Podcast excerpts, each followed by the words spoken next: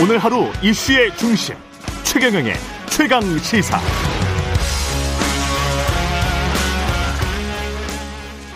네, 이재명 대선 후보, 민주당 대선 후보의 최측근 그룹인 이른바 7인의 의원들이 이재명 정부에서 그 어떤 임명직도 맞지 않겠다. 백의종군 선언했고요. 586 용태론과 맞물려서 여권의 인적 쇄신의 신호탄인 것인지 여당 내 레드맨 민주당 조홍천 의원과 이야기 나눠보겠습니다. 안녕하세요. 예, 안녕하세요. 예. 조홍천입니다. 예. 전반적으로 김종민 의원이 먼저 포문을 열었죠. 586 용태론에 관해서. 네네. 그 시점과 배경, 이유 뭐 이런 것들도 궁금하고요. 음, 아무래도 뭐 국민들께서 대통령 뽑아주시고 민주당에 절대 어, 다수 의석 몰아주시고 음. 그렇게 했는데 한 민주당에 대해서 많이 실망들을 하셨을 것 하신 그 하신 결과가 지금 이렇게 나타나고 있다고 저는 봅니다. 지지부진한 지지율. 예, 뭐 기득, 예. 기득권 정당, 뭐 예. 내로남불 뭐 그런 얘기가 계속 있었지 않습니까? 음. 그리고 요번에 정권 재창출을 하더라도 또 뭐 그런 우려는 여전할 것이다. 뭐 그런 걱정.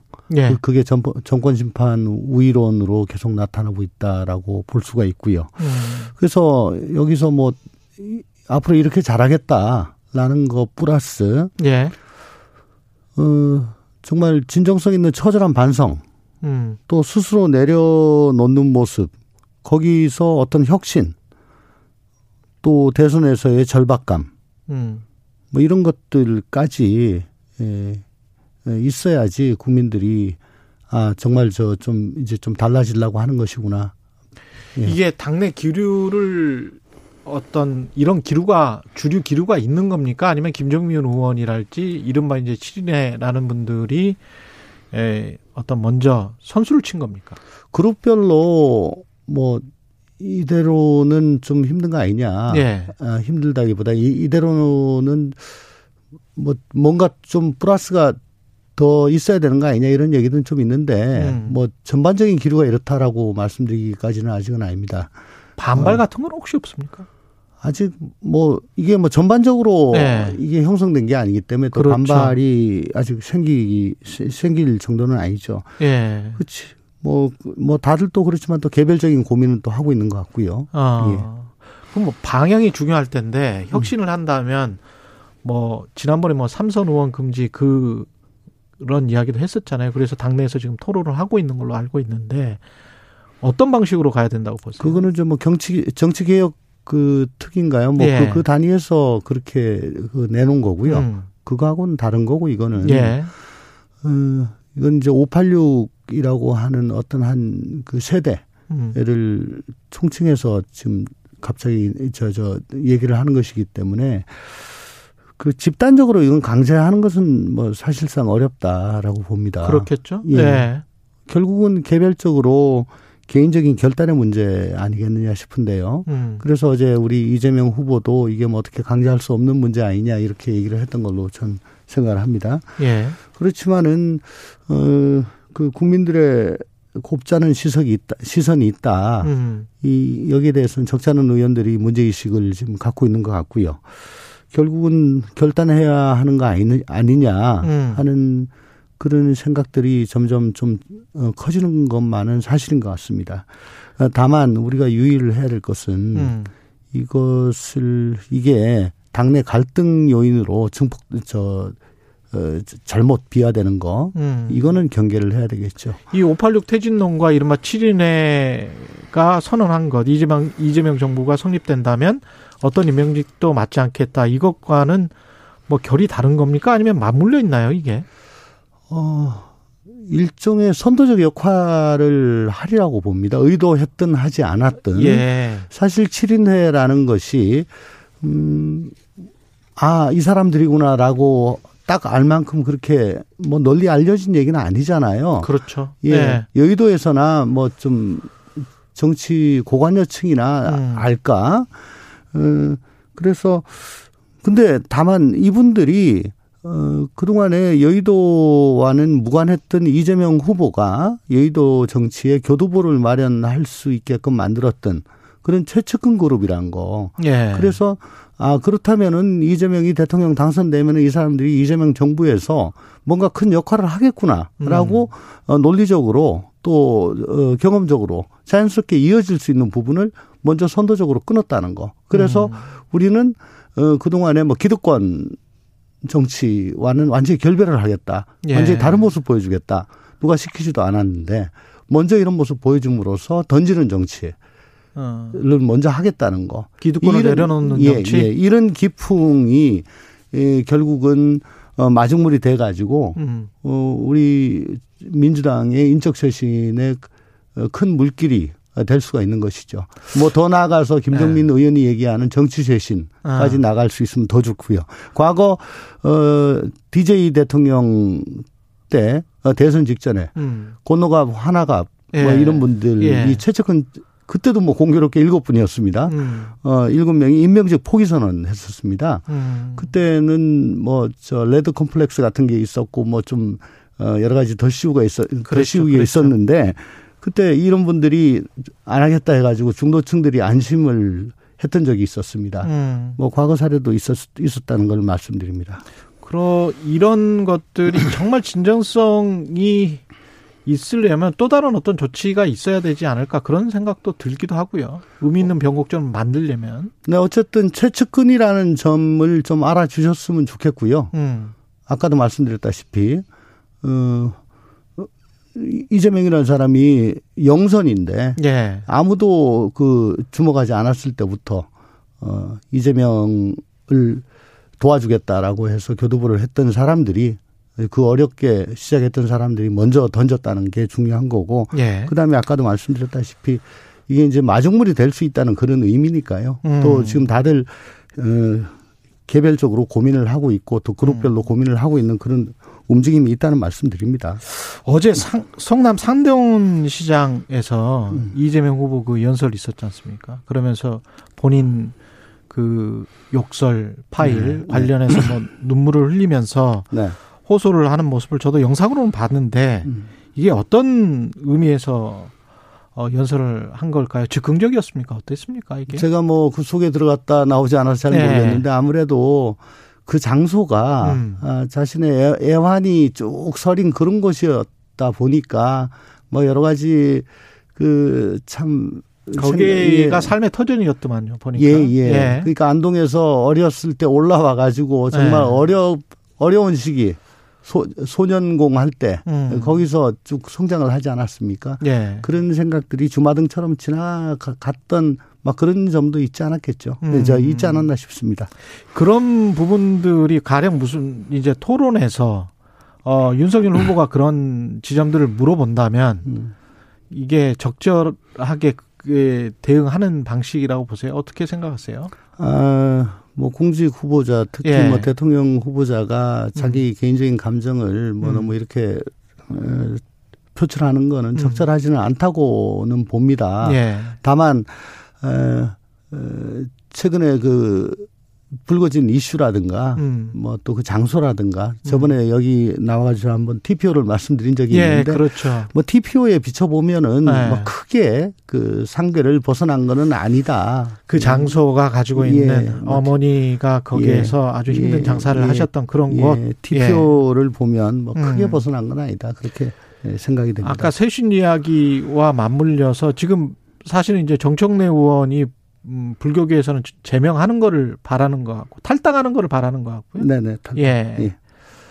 그런데 그리고 이제 승려 대회도 열렸고. 네. 근데 이제 한쪽에서는 그럴 일인가 네. 이렇게 이제 주장하시는 분들도 네. 있고 어떻게 네. 생각하세요?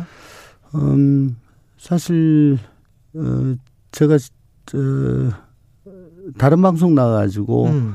정청래 의원 뭐 좀 자진 탈당하는 게 좋지 않겠냐는 음. 말을 뭐 욕먹을 각오하고 먼저 한 적이 있습니다. 예. 그래서 욕을 많이 먹었고요. 예. 음, 그 이유는 어쨌든 이 스님들 그 불교계 접촉하는 과정에서 비단 정청래 의원 발언 때문이 아니고 음. 그것도 뭐 한 이유가 되겠지만은 오랫동안 켜켜이 쌓여진 뭐 이유로 마음이 많이 닫혀 계시는 걸 확인을 할 수가 있었어요. 예. 그래서 결국은 뭐 소신 공양, 소지 공양, 소지 공양이라는 게 손, 손가락. 예. 예. 이런 말씀까지 극단적인 말씀까지 나오니까 이거는 어떻게든 일어나서는 안 되겠다. 네. 그건 뭐 극단적인 상황으로 가니까 음. 그래서 그 용몰 각오하고 그렇게 말씀을 드렸는데 음. 어 어쨌든 당 대표 또 뭐 정의원 그리고 저를 포함한 우리 당 의원들까지 뭐 108배도 하고 계속 죄송하다고 사과도 하고 찾아뵙고 음 진, 진실하게 사과하고 절절하게 다가서고 있습니다. 예. 예. 그 과정에서 저희들 진심도 전달된 걸로 믿고 있고요. 음. 음 겉에서 보기에는 아직 그 꽁꽁 얼어 있는 개울이지만 밑에는 어 그래도 녹은 물이 흐르고 있다고 저는 생각을 합니다. 음. 예. 뭐 어느 정도 예. 지금 어 녹고 있다. 예. 그렇게 봅니다. 지금 조직 내부로 보면 국민의힘 같은 경우는 홍준표, 유승민 어, 경선 후보가 확 참여하고 있지는 않은 것 같고 그렇지만 안철수 후보와의 단일화는 물밑에서 일어나고 있는지 아, 일어나고 있는지는 모르겠습니다만 그런 보도가 계속 나오고 있고요. 이낙연, 이재명 후보는 원팀으로 어제도 뭐 성남시장에 갔었고 네. 하지만 지지율은 뭐 어떤 조사에서는 윤석열 후보가 또 크게 앞서는 조사가 있거든요. 그래서 당에서 이거를 어떻게 지금 해석하고 있는지도 궁금하고요. 왜냐하면 한쪽은 더불어민주당은 이낙연, 이재명이 원팀을 어, 외견상은 분명히 하고 있는데 그리고 국민의힘은 그렇지 않은데도 지지율이 이 정도라면 막판에 가서는 더 벌어지는 거 아니냐 그런 걱정도 들지 않으세요? 음, 어차피 지금까지는 뭐 예선적인 의미가 있다고 보는 거고요. 예. 예, 과거 회고적인 그런 요인이 더 많이 작용을 하고 있다고 봅니다. 예. 음, 사실 뭐 예선전에는 정권 교체론이 압도적으로 음. 우위를 점해 왔지요. 그렇기 때문에 이렇게 될 수밖에 없었고 또 조사 기법에 따라 가지고 음. 어떤 거는 뭐 우리 후보가 좀 이기는 게 있고 어떤 거는 예. 뭐 압도적으로 예. 저윤 후보가 이기는 게 있고 그래서 그 뭐 거기에 그 편차가 심한 건 사실인데 예. 어 결국은 이제 그 구정 지나고 뭐 한 한 달 정도 남겨놓고 이제 이렇게 됐을 때는 음. 결국은 대선 본연의 전망 투표로 가지 않을 수가 없습니다. 내 삶에 어떤 영향을 미칠 것인가, 우리 대한민국이 어떻게 바뀔 것인가. 전망 투표로 갈 수밖에 예, 없다. 예, 전망 예. 투표로 가게 되면은 당저 결국은 정책 역량이라든가 후보 음. 개인의 어, 자질을 음. 볼 수밖에 없을 것이고 또 그 선행 지표가 당선 가능성이라는 건데 당선 가능성은 우리 후보가 항상 뭐 우위를 점하고 있습니다. 예. 그리고 또 고무적인 것은 어, 3, 40대, 3, 4, 50대 여성들이라든가 중도층에서 어, 우리 후보 쪽으로 이동이 지금 좀 감지가 되고 있습니다. 네. 근데 그 세대 말씀하셨으니까 이대남 같은 경우에 확실하게 윤석열 후보가 좀 네. 앞서는 것 같고 네. 그 다음에 네. 생각보다 과거에 비해서 불경 쪽이 이재명 후보가 좀 크게 안 나오는 것 같은 여론 조사를 네. 보니까 그렇더라고요. 네네네. 네, 네. 어떻게 판단하고 계십니까? 아니, 뭐 많이 안 나온다는 건 그만큼 예. 저희가 올라갈 여지가 많다고 그렇게 생각을 합니다. 올라갈 여지가 많다. 지금 전망 투표를 해야 된다. 전망 투표를 할 수밖에 없을 것이다. 그런데 이제 지금 언론에 나오는 것들은 사실은 김건희 씨 녹취록이랄지 뭐 도이치모터스 양평군 땅 뭐 또는 뭐 이재명 후보 같은 경우는 대장동 의혹이랄지 욕설 파일이랄지 뭐 이런 과거에 관한 것들이거든요. 이렇게 되면 이런 이야기들이 더 어, 계속되면 계속될수록 김건희 녹취록까지 포함해서 오히려 민주당에게 불리한 거 아닙니까? 전망 투표를 네, 그렇게 하고자 하는 유권자들에게는? 네, 네, 결국은 후보의 자질, 능력, 음. 정책 역량, 뭐또 어, 대한민국이 지금 뭐 대전환 시대에 지금 맞이해 가지고 예. 더군다나 지정학적 요인이 우리가 참 어, 보통 나라가 아니지 않습니까? 그렇죠. 예. 예. 여기서 어떻게 들고 나갈 것인가 이걸 음. 가지고 진검승부를 해야 됩니다. 다만 예. 후보자 본인의 관련된 직접 관련된 문제에 어. 대해서는 그거는 어 꼭 검증을 하고 넘어가야 된다고 생각하는데 예를 들면은 예. 두 후보 다. 네, 그렇습니다. 예. 후보자 본인에 대해서는 배우자는 그렇죠. 뭐 뭐 그렇게까지 예. 할 필요는 없고 예를 음. 들어서 뭐 무속 관련 문제도 음. 어, 어제 그런 얘기도 언뜻 봤습니다. 음. 어, 김건희 씨가 어, 우리 남편도 약간 그런 영적인 인기가 있다. 뭐 영빈관 올린다, 옮긴다 그러면서. 영빈관 옮긴다는 이야기를 예, 했죠. 예, 그러면서 예. 우리 남편도 그런 끼가 있다. 예. 그래서 나하고 맺어진 거다. 예. 그렇지 않습니까? 그 이야기 했죠. 네네네. 예.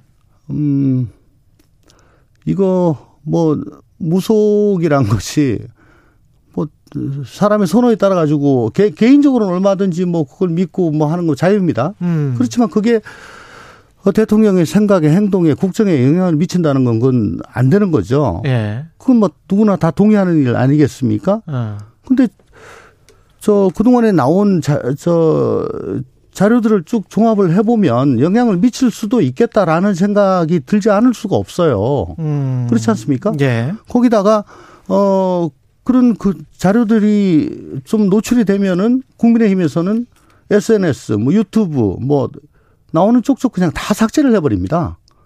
아 그래요? 네, 예. 다 삭제해버려요. 예. 유튜브 같은 것도 음. 뭐 떳떳하다고 하면서 어. 그걸 왜 삭제를 합니까? 음. 네트워크 뭐 조직 자체도 없애버리고. 음. 그래서 저는 그렇게 말씀드리고 싶습니다. 후보자 본인이 무속과 관련돼 있는지 여부에 대해서는 그거는 따져봐야 된다. 예를 들어 어저 신천지 관련해서 예. 그 압수수색 할 거냐 말 거냐를 그 건진 법사한테 물어봤다는 거 아닙니까? 검찰총장 시절에. 네네. 예. 그랬더니 건진 법사가 그 이만희 총회장도 하나의 영매다. 당신이 대통령 되는데 걸림돌 될 수, 될 수 있으니까 손에 피 묻지 말고 부드럽게 해라. 이렇게 자기가 조언을 했다. 그래서 압수수색 안 했다. 라는 게 보도가 됐지 않습니까? 그게 사실이면 사실이라면 예, 그건 아니 그러니까 이건 뭐 보도가 됐으니까 제가 예. 지금 드리는 말씀입니다. 국정 운영에 영향을 미칠 수가 있다는 단적인 음. 사례거든요. 이런 납득하기 거, 힘들죠. 이런 예. 거는 저 돼야죠. 어 예를 들어 저 지금 뭐 다른 나라 사례를 들어보면 브라질이라는 나라가 저게 펀더멘털이 아주 뛰어난 나라인데 지금 자원 많죠. 예. 이상하죠. 예. 왜냐?